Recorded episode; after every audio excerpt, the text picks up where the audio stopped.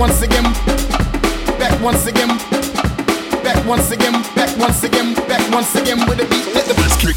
This is the Wisdom in All Things podcast. I'm Scott. You may be thinking, really? Wisdom in all things?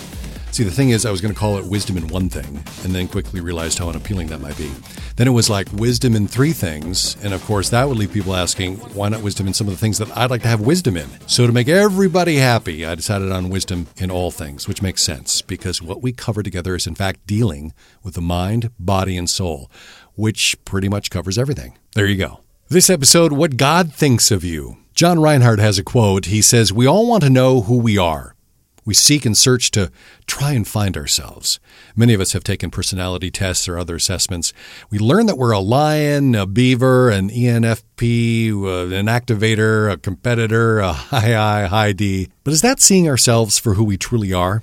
We all need the encouragement of family and friends, especially because they have the unique view of knowing how we really are and as a trusted source can add that recommended dose of reality that we need to hear.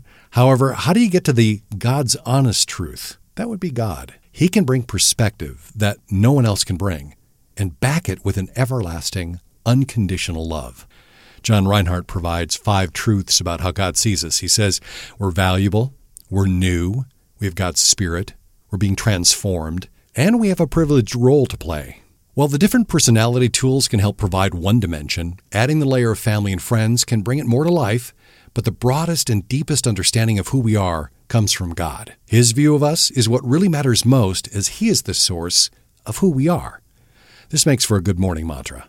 Start each day with the truth of who you are and who God is. Here are five ways that God sees us. First, you are fearfully and wonderfully made. It says that in Psalm 139:14. I will give thanks to you for I am fearfully and wonderfully made. Wonderful are your works, and my soul knows it very well. Number 2, you're a new creation.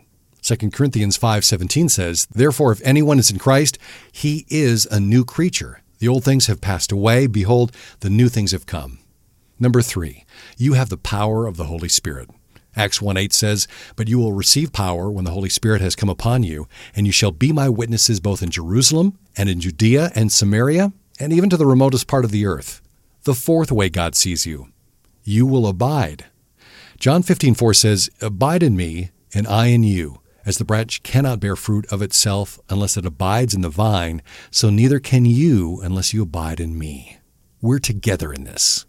And the fifth truth of how God sees you, you desire to see God work the impossible. In Mark 10:27 it says, "Looking at them Jesus said, with people it is impossible, but not with God, for all things are possible with God." The five truths of how God sees you.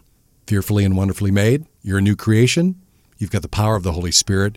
You will abide. And five, desire to see God work the impossible. There are quite a few more episodes at the website. Stop by wisdominallthings.com for the rest of them and sign up for the email version if you'd like. Wisdominallthings.com.